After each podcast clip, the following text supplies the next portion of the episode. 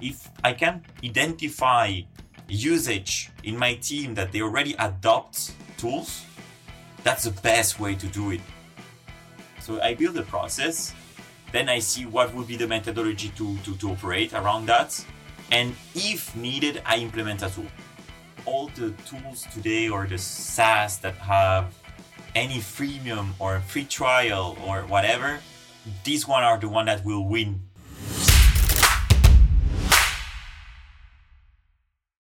Welcome to the Revenue Discussion Podcast. This podcast aims to inspire and educate the newest generation of revenue leaders on various subjects related to sales, marketing, revenue operations, and customer success. Every week, we invite an inspirational guest who is willing to share his or her insight, strategies, and tactics that has worked or still working for him or her. Today, we've invited Andrea Balducci to the show. If you don't know who he is, he's head of revenue operations at Sortlist. Sortlist is the leading EU B2B marketplace for service providers such as marketing agencies and the like. And what I particularly like about my conversation with Andrea is that we have unpacked the role of RevOps. And I don't know if you know what RevOps actually is or revenue operations actually does, but if you are curious, listen carefully and especially if you experience a lot of inefficiencies and misalignment in the different commercial departments. Welcome, Andrea, to the show. How you doing today? I'm doing pretty good. Um, as I said, yesterday was Deloitte Fast 50, so I'm a little bit tired, but uh, excited to be here. That's awesome, man. Deloitte 50, and so what does that mean? What did that bring you? Uh, well, uh, some I think networking. Uh, that's really uh, great there. Uh, met some really nice uh, startup scale ups in Belgium. Uh, that's the most interesting part. But uh, back in time when we, I think, uh, when we won the prize, because this year we didn't win the prize, but we were in, among the Fast 50. I think the most interesting part is the employer branding. So people started mm. to apply to our company. they were interested really? interested by our company. So we had so many talents coming knock at our door, and that was uh, really cool. That was the biggest impact that it has in our company back in yeah, time. that's interesting. Yeah, in times where war for talent is uh, on fire, I think that's pretty uh, pretty cool to have. yeah, indeed, indeed. All right, well, Andrea, I'm super glad you're on the show because you have been doing uh, the sales at Sortlist, and you became kind of the VP of sales for Sortlist. Now you kind of moved towards the RevOps uh, position, revenue operations, and you would be, I mean, you are my first guest uh, coming from that revenue operations position. So I have a bunch of questions for you prepared. But mm-hmm. first, before we start with that, uh, can you introduce yourself a bit? What have you done? Where do you come from? Um, and also maybe tell a little bit more about Sortlist. Sure. So me in two words, I'm Italian Finnish. Um, I born in Italy, grown up in Brussels, uh, which is home today, and uh, I went to European school. Then I, I did uh, Solvay as a business engineer, and um, and actually after that I traveled uh, for a few months in Argentina, and when I came back, I I one of my friends, uh, Nicolas, uh, told me, "Where are you working right now?" And I said. Mm, nowhere. I just came back from, uh, let's say, some backpacking, and he actually uh, asked me to come to the office to present me what they were working on, and they started six months previously, and that was called Sortlist at the time, and it's still called Sortlist, and this is how I joined uh, Sortlist. That basically um, it's a B two B marketplace. Um, for marketing, advertising, creative agencies. Um, so basically, what we do is we simplified uh, the process for any companies to easily search, find, uh, compare uh, service providers um, to uh, accelerate this this uh, this process. Normally, it takes weeks, months to find the right social media agency, mobile app agency, and so on and so forth. So we are an aggregator of data that really can simplify the, the choice between this jungle of providers. Uh, we help you get the one that is the best for you, for your budget, for your needs, for your industry, and everything based on data, AI, algorithm, but a lot of human as well, because we're 140 mm. today, uh, le- European leader wow. in the B2B reviews and matchmaking platform And I think what brought us there is definitely the human part, um, because we we attach a really important, uh, uh, let's say, process to, to to human touches. We don't do automatize everything. We we really bring the the customer, and we help him throughout the journey with a human approach.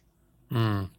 And maybe a question you get uh, a lot, but how many agencies do you have then on uh, the Sortlist platform? Um, the vanity metric would be 100,000 that w- there are listed there. There are even more than that.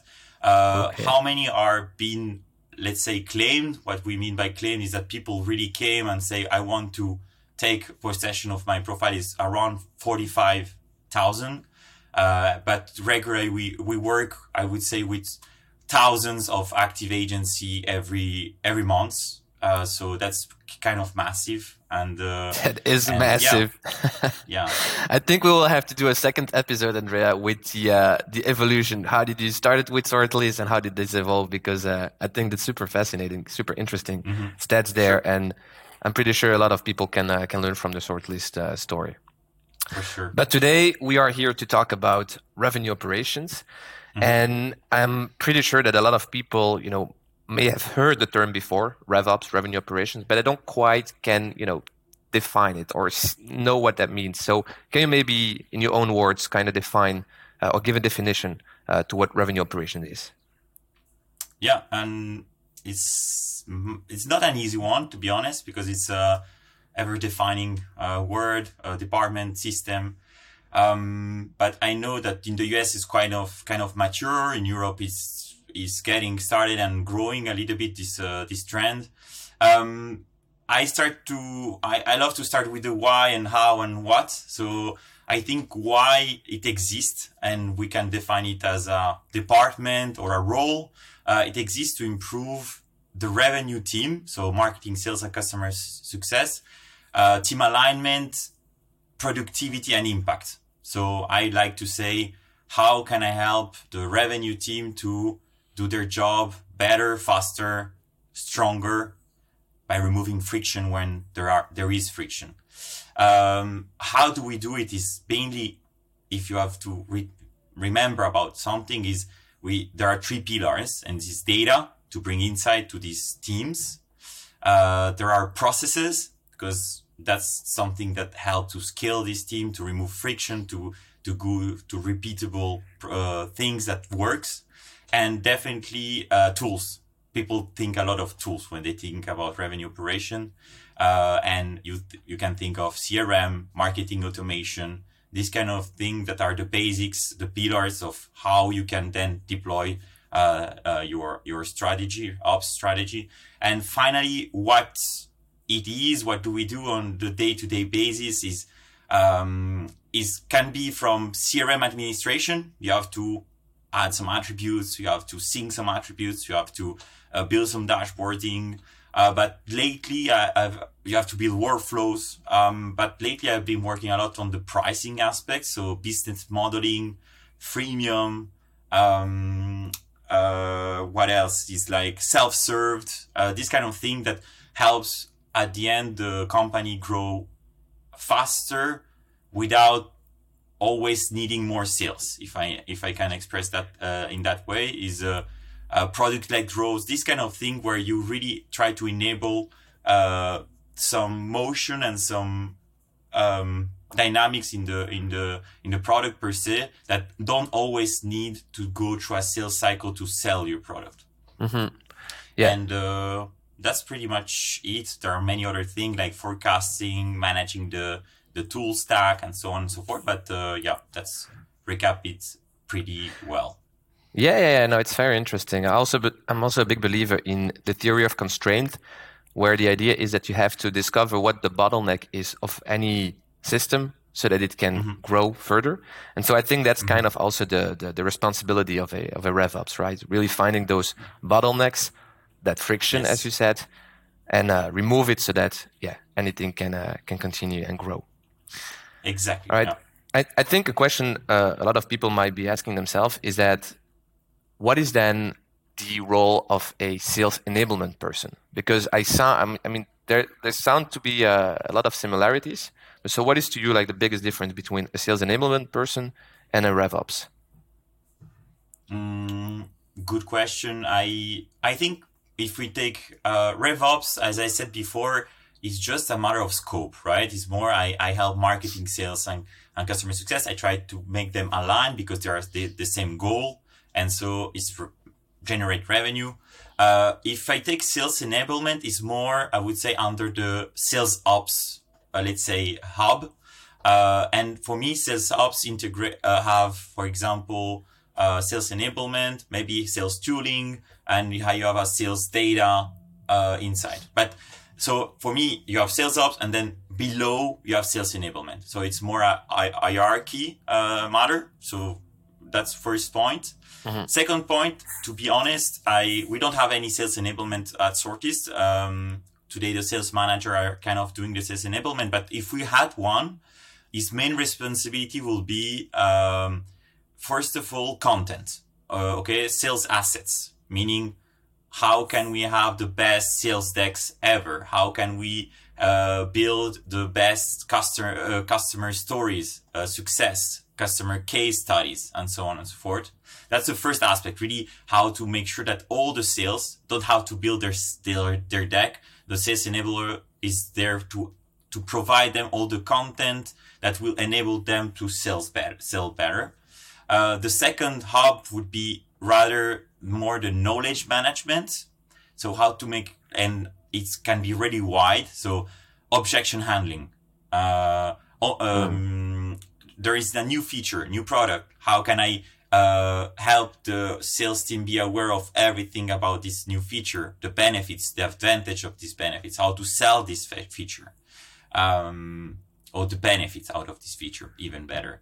Uh, yeah. And last but not least, is responsible also for the onboarding of these people, of the salespeople. So the manager, the sales manager is there to coach their the day to day, the field, uh, and yeah, push the team to go above uh, the the the limits.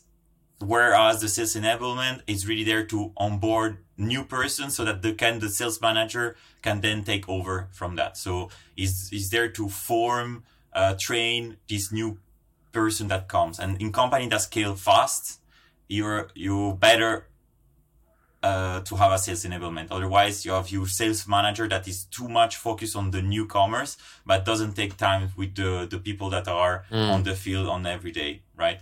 So this is a big complement of a sales uh, manager for sure. And it, it really alleviate, I mean, it helps him to get less job in his plate uh, by removing the content, the, the knowledge, and the onboarding of new sales. Okay, okay. No, uh, interesting. And you also immediately uh, framed the position of the sales manager and, and what his role kind of is. Um, but I'm also kind of interested in, in your experience because you started also kind of the head of sales at Sortlist, but then mm-hmm. moved away from that position and went into into RevOps. And so, what was for you the I mean, it's probably a, a, very personal question, but what was for you then the reason you, you moved to, to that position and not stayed in head of sales?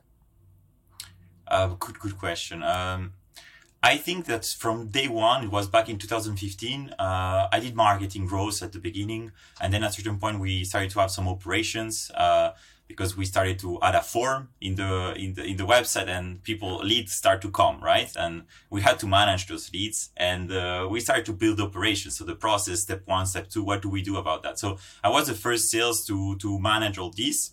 Uh, but as i was the only one the big issue i had is how can i demultiply myself? Because I, there was so much volume that i needed to try to automatize stuff, to, to systematize stuff and so on. So I think back then I was already doing this sales operations uh, job. Uh, I implemented HubSpot, I implemented Intercom, uh, I started to, to automatize things so that I don't have to run everywhere. Uh, and I think it started already there. I wasn't in my, as my background is business engineer, I kind of, I'm more an engineer of the sales or the business than the the, the, the, the manager that is on the field and coach the sales to do a better job, right? Mm-hmm. Um, so let's start from there. Um, and yeah, and little by little, I think uh, two years ago exactly, uh, I talked with the CEO and uh, and we said that we had to create a new department. Uh, I brought up this idea actually because uh, I think the CEO really never came with that say, oh, we should build a sales operation role, right? But they said, actually, I'm doing already that without formalizing it. But mm-hmm. I read a lot of document, a lot of uh, uh, blogs and so I said, this is exactly what I do on a daily basis. And this is what I like to do. Uh, systematize, automatize, uh, data processes, tools, and so on. So I think I need to to to do that, to grow that, and to to yeah to make it a success. And yeah, to make honestly, it it's not easy because it's. Uh, today you have uh, big departments that are marketing, there are sales, there are product engineering, and obviously ops comes a little bit like a, a little bit in between uh, all these, but it's not an official kind of department, and it's an enabler. It's a it's it's a is to back up these teams, right? Is to support mm-hmm. these teams. You don't you're not uh, in contact directly with the customer, but your customer is the sales team. Your customer is the marketing team. So you're kind of a internal consultant where you have to prioritize what is the most impactful project that you have to build for this team to remove that friction, mm-hmm. grow revenue, this kind of thing. But big scale, uh, big scale projects. But uh, yeah. I think does it make sense? Does it answer your question? Yeah, no, definitely. And I think the part of the reason why I was asking that question is that uh, I think a lot of organizations now don't have a revenue operation person, and they might be thinking, all right, but that could be something that we should introduce because maybe indeed, just like you, they they are already starting systemizing stuff, uh, putting automation sequences here and there, you know, mm-hmm. helping uh, or having that person that ha- helps to have less friction, but they don't have that you know that that focus on all right maybe we should have one person dedicated into revops that will do all of that instead of all of mm-hmm. us maybe kind of uh, helping here and there so um, so no yeah you, you you you definitely answer my question there Maybe another question um, that's also related to your personal experience, but you came from sales and then you moved to RevOps. Would it also be possible to not have any previous sales experience, in your opinion, and still do RevOps very well? I would say definitely yes. As for me, the profile of a RevOps, sales ops is uh, without going to the cliches, but uh, a Deloitte, McKinsey, or whatever consultant is a is a really good ops because he's analytical, he's technical.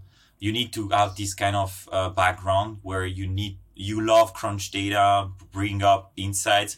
You have to have a deep understanding of the business, and at the same time, you have to go on the deep, uh, more deep technological, uh, technical aspects, right? So mm-hmm. I would say it's a it's a it's a really benefit to have this sales approach. It's, I think it's the perfect match. If you already done some sales and you are technical, that's a perfect match, but you don't need man, it's not mandatory. Um, you can have some roles that are is, I, I don't know, forecasting and planning. You don't need that much knowledge on sales, but maybe for sales enablement, better if you if you did some. You would have before. some sales experience. Um, but there are some roles that are so data data driven that uh, you don't need that, that, that much. But uh, to mm-hmm. be honest, um, when I talk with some peers, um, they say they like to recruit people that were, were into sales before because, uh, and again, uh, that's my side. I still do sales on everyday basis. It's true. I shouldn't, but it for me is the best way to understand what is the pain that the sales and the customers are feeling at this moment. That's interesting because you say you shouldn't, but you still do, and I see the value of doing it. So why do you say you shouldn't? Be- uh, it's not that you shouldn't. It's like uh, I I how to to explain that. It's not white, uh, black or white. It's a uh, it's better if you have it, but it's not mandatory. Like when you have a job mm-hmm. position, you say it's preferable to have some experience sales. That yeah. I, I, wouldn't put that on the mandatory things. I would put on it's cool to have some sales experience. It's better. It's a bonus, right?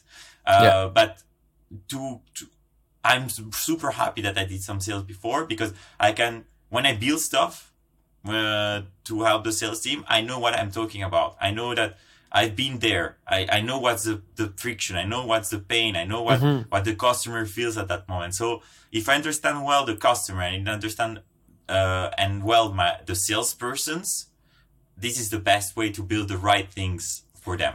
So Yeah, to come back to the, think- to the example, I, Mhm. I do some sales and I build the stuff also on what the pain I feel on every day and automatize stuff. I say, ah, this could be automatized. I go to the sales team, say, what do you think about that?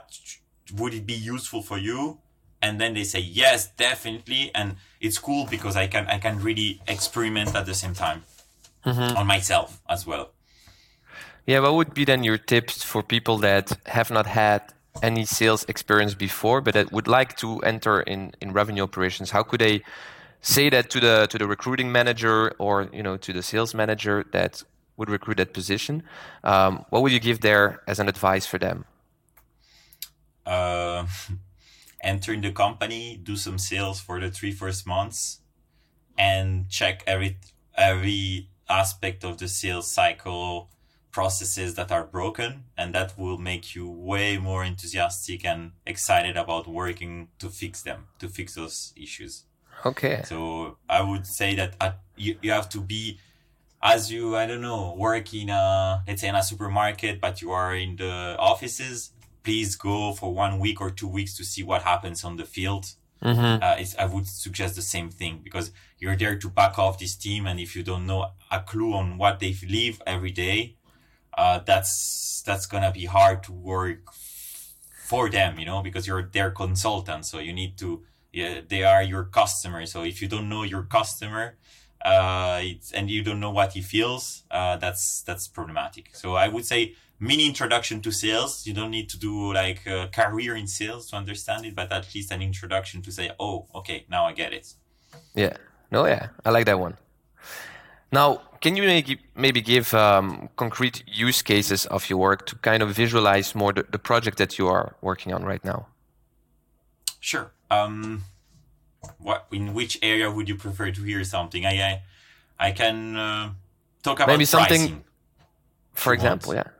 but it's not the best example because not every ops works on pricing. But let's start with pricing. So, I basically what happens is uh, back in 2020 we had uh, a kind of uh, really rigid uh, pricing, um, and uh, we said we we need to revamp this pricing, and so we started a big uh, big mission with some consultants also, um, and. Uh, basically we went from uh, really rigid pricing to a modular pricing that um, helped us to increase by 40% like n- by not changing anything by 37% to be precise the what we call the average revenue per account arpa uh, Wow. and how we did that basically is just to um, split our pricing. Instead of saying you have three packages we say in within these three packages you have four products. And the, the person could choose which product they wanted. And this kind of amplified a little bit the the, the selling basket. And that was the one of the really nice move we did. Um, and uh, yeah this this was one of the biggest project I worked on like back in 2020 Uh-huh. um, other concrete example, I think people like this one is um, what we call internally the auto pre- presentation. Um, so we use a tool that is called Re- Retool internally. Uh, that is a tool to build internal tools. And uh, so Build basically, what internal tools. Yeah, exactly. You can type it is retool. So it go grab some data on the, database and then you can build that tools around your database. And what basically what happened, we had a big pain is that uh, we have a three step sales cycle. So we have a discovery, we have an advice, and we have a closing, negotiating uh, step. Okay. We have kind of short cycles, but uh, the thing is, our sales team, we want them to spend the most of their time with the customer and the least amount of time in administrative things. And so we had people complaining about how much it takes to build a presentation because we, most of the time, we are a marketplace, uh, marketing, advertising, digital agency need data to say, is it interesting for my my agency to to invest in your platform? We need to bring a, bring up data. So what happened is back in time um, with the help of olivier that maybe will listen this podcast uh, uh, it uh, we built uh, uh, all the pro- a process to build a presentation instead of taking one hour and a half to go on tableau taking the data putting on a presentation and so on and so forth. We brought up this tool that in some clicks, like you could do it in five minutes, you had a perfect presentation with really super customized data for the agency and some customized also maybe pains, challenges, goals, and, and, and plans that the agency had in a presentation in five minutes. So imagine if you multiply that, wow. we have 50 sales today. If you multiply per presentation, per 50 sales, huh? The time that we wo- that we make uh, the, the, the team uh, win was massive. Massive.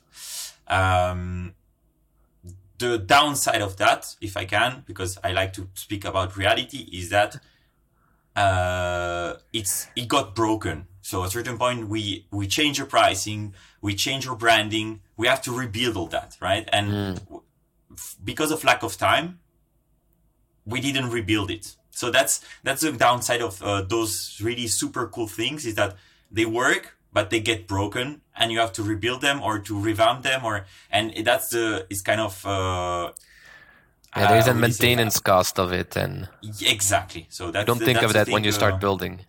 Exactly. Yes, that's that's we we we we tend to under um, underestimate the amount of uh, work that there is after building a tool you have to maintain it. It's a massive amount of time that you have to consider also in your in your uh, let's say project development, uh, mm-hmm. internal project development.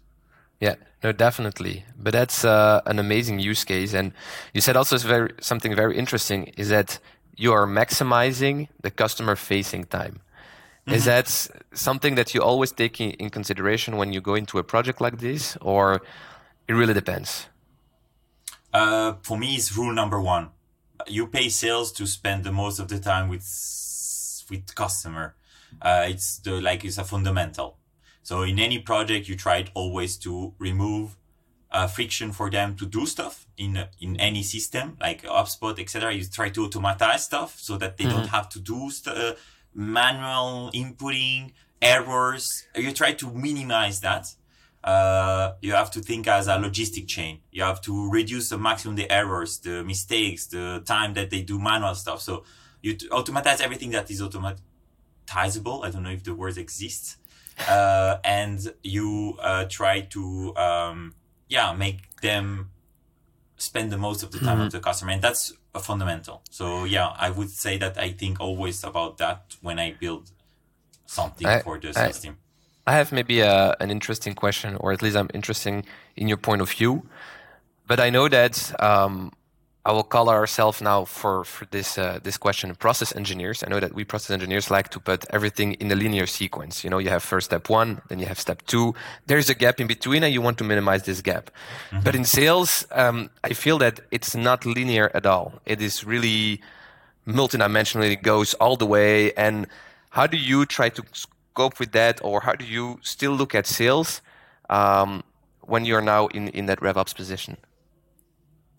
Tricky question. Um, so the, what you mean is that, for example, a buyer journey doesn't ever look like discovery, mm-hmm. uh, let's say advice and close, right? It could go exactly. from he go to check it your reviews then he go back he talk with some other customer he's not satisfied and you say that how and how also the sales I... process itself can maybe take five calls instead of three and you know how do you try to yeah how do you to play with that?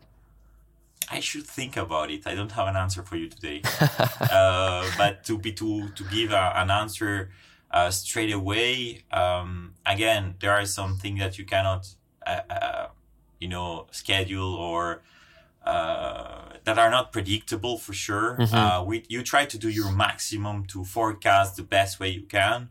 You try to modelize uh, the best you can uh, with your, you know, conversion rates and between one step to the other. Um, you know that your sales cycle lasts in in average uh, 40 days and you try to, to stick to those, let's say figures. And then we know that customers are human and it's irrational and it can go on, on all the ways, you know, Mhm. but you always try to, my answer would be stick with the process. What I mean by that, but because if you, if you put a process and you know that in X percent of the time you, you, it's successful and you try to improve that over time, for me is the best way to go, right? Because Mhm. uh, there are all these externalities, as you uh, say, and all those things that you cannot predict that you, you won't ever be able to do it. So you're doing the best with what you have and with the system that you implement and try to iterate to make it better every time.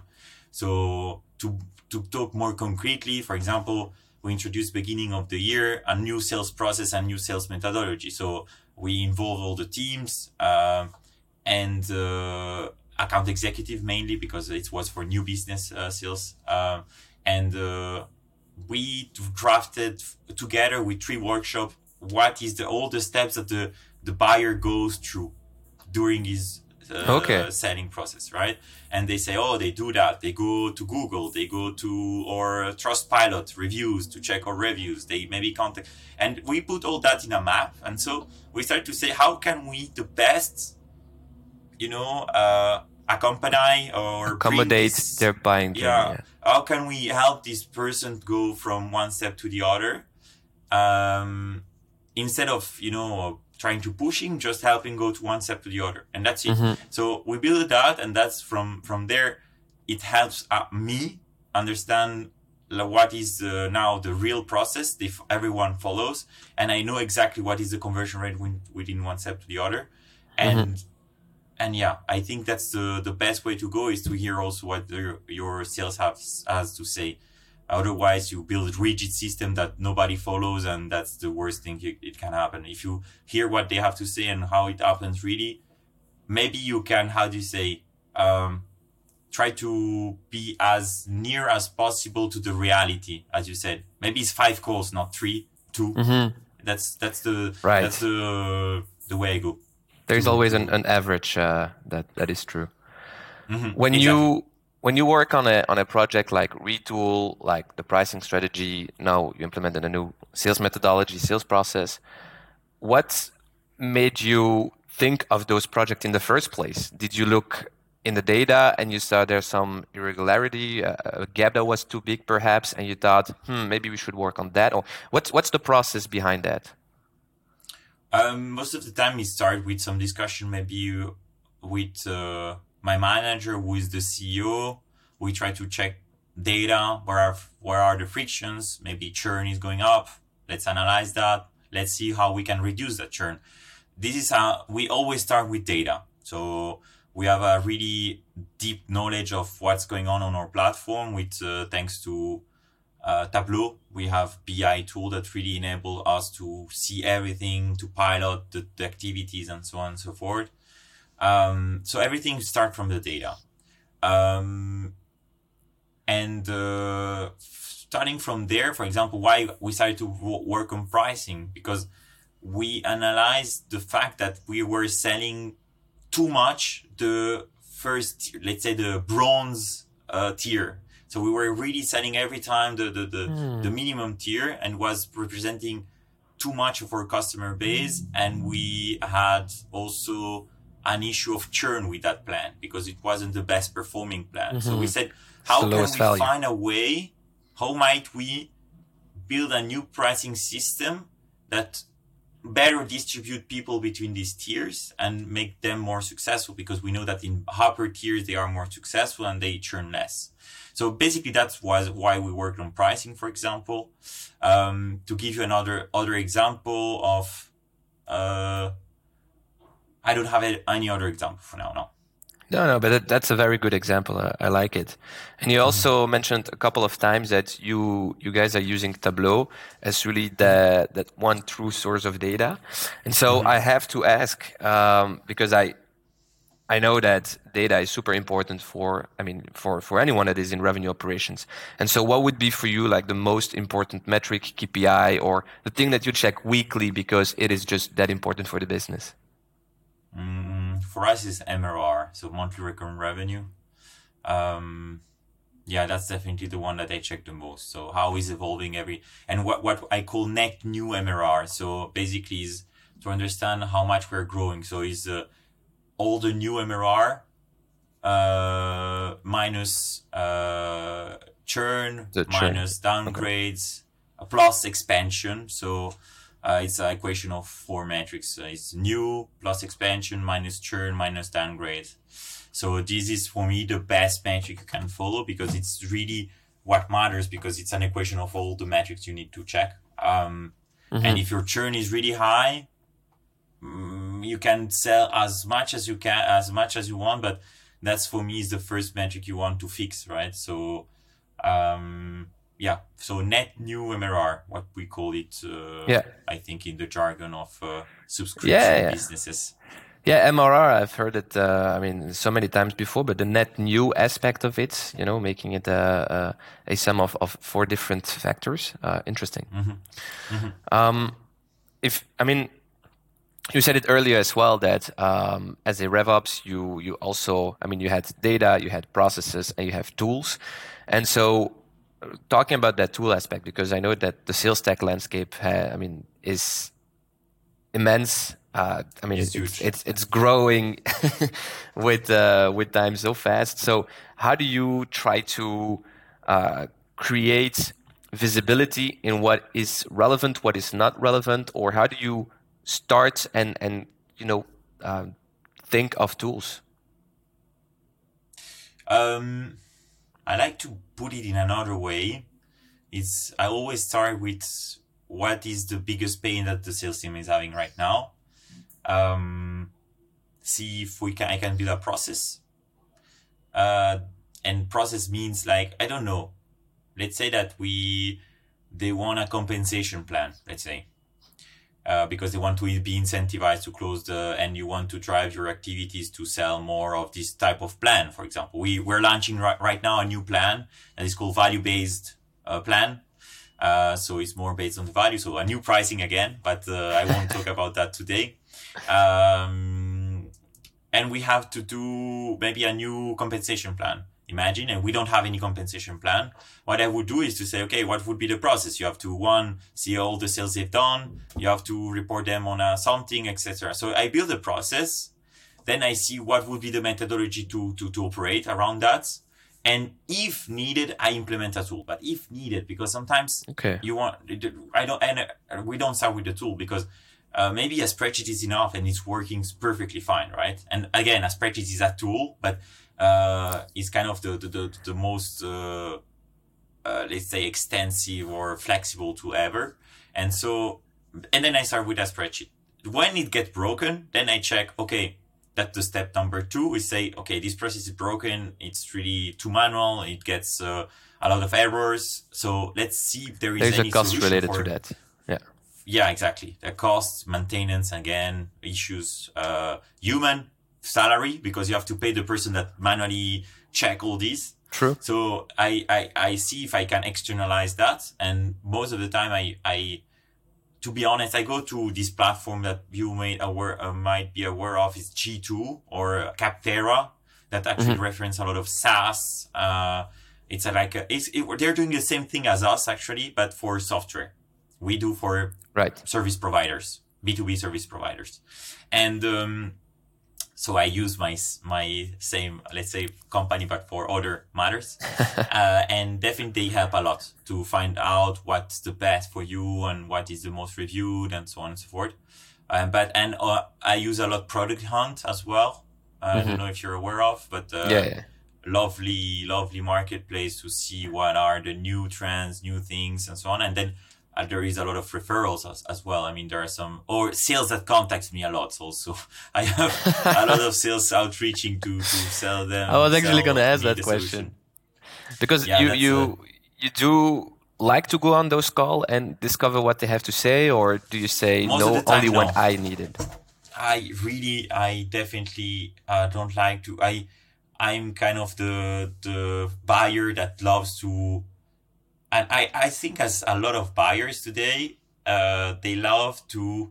I like to put hands on things, try it by myself, mm. uh, see if uh, it brings value because as I, I, was a sales for five eight years, so I know what what I like, what I don't like, uh, and so all the tools today or the SaaS that have any freemium or free trial or whatever, these one are the one that will win uh, me. Why? Because otherwise I can not, cannot test it. I cannot bring my team to test it if if they want to see if the, it has value for them or not. Mm-hmm. And most, and that's for me maybe is my best answer is before implementing any tool, I make sure I don't want to impose any tool to my team. I make sure that actually I go check to my team and say, are you using any free tool right now? And they, I discovered that they were using, for example, uh, are you aware of Apollo? It's kind of a prospection tool. Yeah. Like Lusha, you have some data enrichment, you can send sequences. And they were using the free version and there were three of them. So if I can identify usage in my team that they already adopt tools, mm-hmm. that's the best way to do it because if they naturally goes towards something, it means that they have a pain that they're trying to solve with a tool. And then I'm more than happy to buy licenses there. And instead of me proactively going to search for the new solution, right? Uh, mm-hmm. That's for me because one of the biggest pain as a RevOps you have, one of the biggest challenges is adoption uh, for tools is um, make sure that everyone is using well the tool, making sure that everybody is maximizing the, let's say the, the value they get out of this tool. So if they they or naturally go through our tool, that's the best uh, best thing ever. Yeah, I think uh, I think it's adoption in the three in the three elements, right? Data, processes, tools. They can maybe not fill in their CRM and the, the data that you need. Maybe they don't uh, work according to the process that you designed. But again, that's that's also interesting feedback for you, I guess, uh, to know how you can still work around it. I mean, yeah, is it then, is it then the sales that need to adapt, or is it you that should adapt, uh, you know, the internal processes, systems, and tools? It's um, who is it an adoption issue, or is it just uh, an implementation? Um, you know, that is too challenging for the team. That's also maybe a. Um, I try to do my best to set things that uh, is the easiest for them, but at a certain point, systems are kind of rigid. So I I've learned uh, with talking with people is that it's always be- easier to adapt the people to the system than the other way around. Mm. Uh, because it can be really costly to really too much work on the system.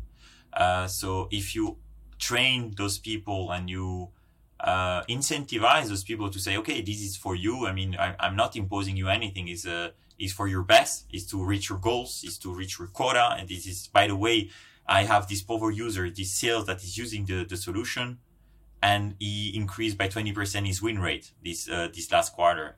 What do you think about it? You know, this is how we you bring up things because mm-hmm. uh, otherwise, if you just say take this tool, use it, it won't work because people have a lot of friction, uh, a, lot, a lot of internal objection about why I should use the tool. I have a yeah, concrete example. Yeah.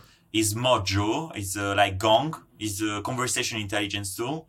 Uh, we had some hard times to implement it because uh, people sometimes were reluctant to record their calls, you know, as we're doing now. They don't mm. want to maybe show to everybody how uh, uh, they maybe they are shy. They don't they don't want to bother the customer to ask him, is it okay to record? All these things you have to educate the, the team to to to be uh, at their ease to do that. So it took a lot of time. Now it's working really well, um, but it took some time. So it's a uh, kind of um, I would say maybe not at that far, but it, sometimes you have to do some psychological role. You know, you have to make sure that you understand them. What is the deep root cause of why you're not using that one? Uh, yeah. Uh, because it can and uh, and and it takes time. It takes time, and but I it's super rewarding when it works at the end. Yeah, no, I think it's a, it's a very interesting insight, and and again, you maybe have answered to my uh, my next questions because um, I had a question here prepared, which is what mistakes have you made in the past that uh, have taught you a lot? Maybe that would be an answer, but maybe uh, maybe you can still come with another answer.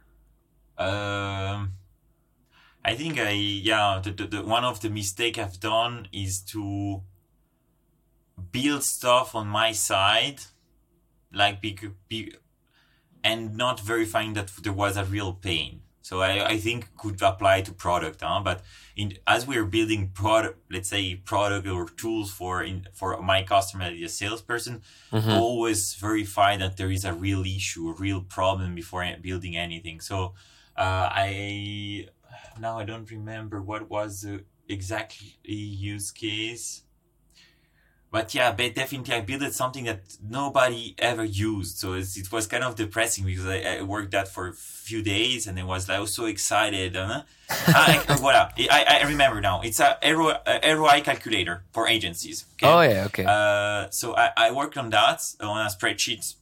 Cool. Uh, looks super nice, super neat because I I found that some other companies were doing that and actually launched it. I was so excited about it. Adoption like maybe two, three people use it once, twice, twice, and that's it, you know? And that's kind of depressing. You say, okay, maybe I, I didn't pinpoint real, the, the, real pain. I didn't ask them if they really need it.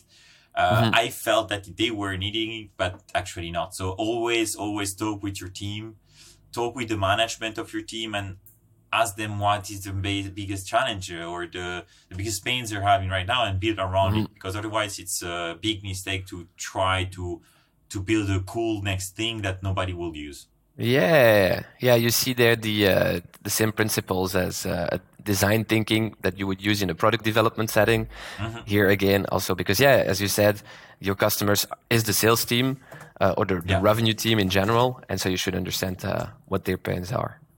Mm-hmm. Now, exactly. maybe um, um, one last question is, uh, I mean, you are pretty knowledgeable about RevOps, but it's still kind of new. So, where do you go to learn more about that? How, where do you find uh, great resources? Um, I Google it at the beginning. I start by Google, uh, and now definitely there are the communities helps me a lot. So, if I could choose maybe two, uh, one is French for the French speaker is a, a business operation network. So 90% of the people there are from French scale ups. Mm-hmm. Uh, but I think for me, it's uh, super cool. Uh, there are so, so much, like, what, for me, it's the best community out there for, for ops. Uh, and then there is another one more US based, but it's that it's more advanced, I would say, because they are more advanced than us in Europe. uh, is RevOps Co-ops. Uh, I can okay. maybe send it to you so you can link it, but it's RevOps uh, space co uh, comma uh, not comma but uh, tiret ops yeah. and okay. um, these are the community I, I used to. Then I would recommend if they ha- want to get a taste of what it is go to HubSpot they have a training about HubSpot about RevOps. Okay. They have also a community and I would go there to have a, a taste of what it is. Uh, and um, yeah that, yeah that's a good way uh, to start You've talked about uh, the difference between sales enablement and RevOps, but what would you say about sales manager versus uh, RevOps? I like that question, and uh, uh, so a lot of people ask this question definitely, and I like to do analogy analogies uh, or metaphors. And if you think go back in time with uh, Spartans in Greece, those were warriors. I think them as the sales people, the individual contributors. Um, and then you have people on the horse, the generals that actually help those people uh, to motivate them, coach them. They're on the field. They don't, they're not always battling, but they help them maybe to better uh, do go to battle. Uh, and so definitely coach them, motivate them. This is the sales manager for me. And uh, I'm in the background, maybe in a little place where definitely I don't go to, to the field but I I I build the, the weapons that are the best for this battle.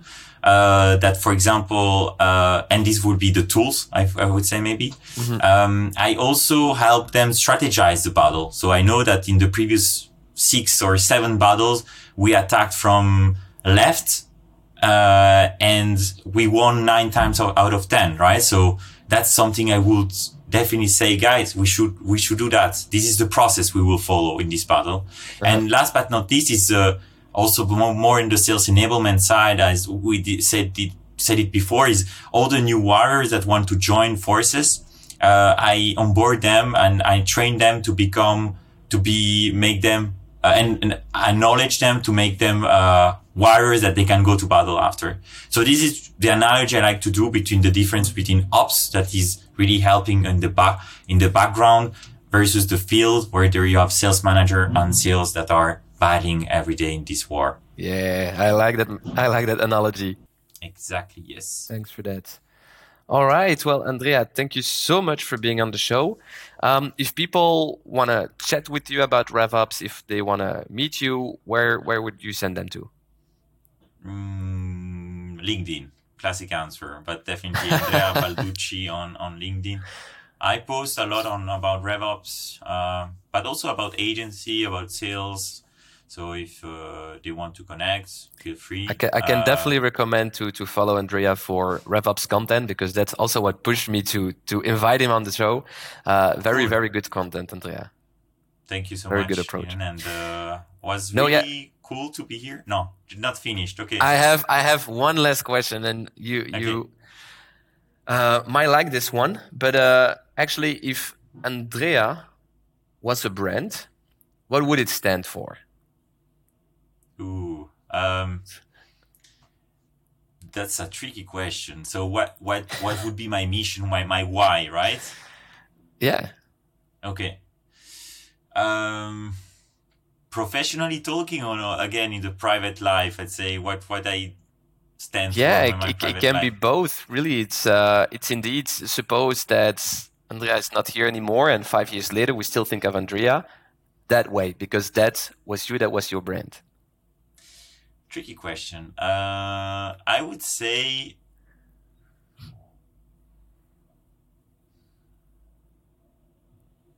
the the person. I mean, Andrea. He, I stand for um, actually ha- helping people doing their best thanks to technology. Let's say to Okay. give them superpowers. I like really the analogy. I don't know if you see the Mario, the flower, and then you have Super Mario, right? I like to think of how I I want every day to make people become this Super Mario, and how I do that is through the flower, right? And Okay. I bring them the flower so they become this Super Mario. So and that's what I stand for uh, is to to have you know enabling people to do their job better and business Yeah. people I would say marketing sales and, and customer success and this again goes through technology data processes automation and this is what I stand for um, I like it. No, I will take that answer. Providing the Okay. superpowers. Andrea, thank you so much for being on the show. And uh, I wish you the best of luck. thank you so much have a great day and uh, excited to see what is the result of this podcast